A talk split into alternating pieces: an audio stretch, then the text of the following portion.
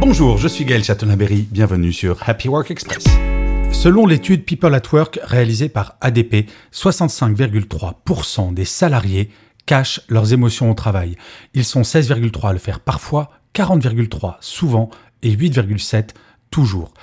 La bonne nouvelle, c'est que les jeunes générations, les 18-34 ans, sont beaucoup plus à l'aise pour soulever un problème de bien-être au travail. Ils sont 82% contre 69% chez les plus de 55 ans. Ne pas parler de ces émotions, les refouler, c'est prendre le risque qu'elles prennent une place de fou dans votre cerveau.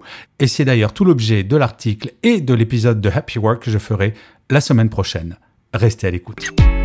Merci d'avoir écouté cet épisode de Happy Work Express. N'hésitez surtout pas à vous abonner sur votre plateforme préférée pour avoir le chiffre du jour de demain.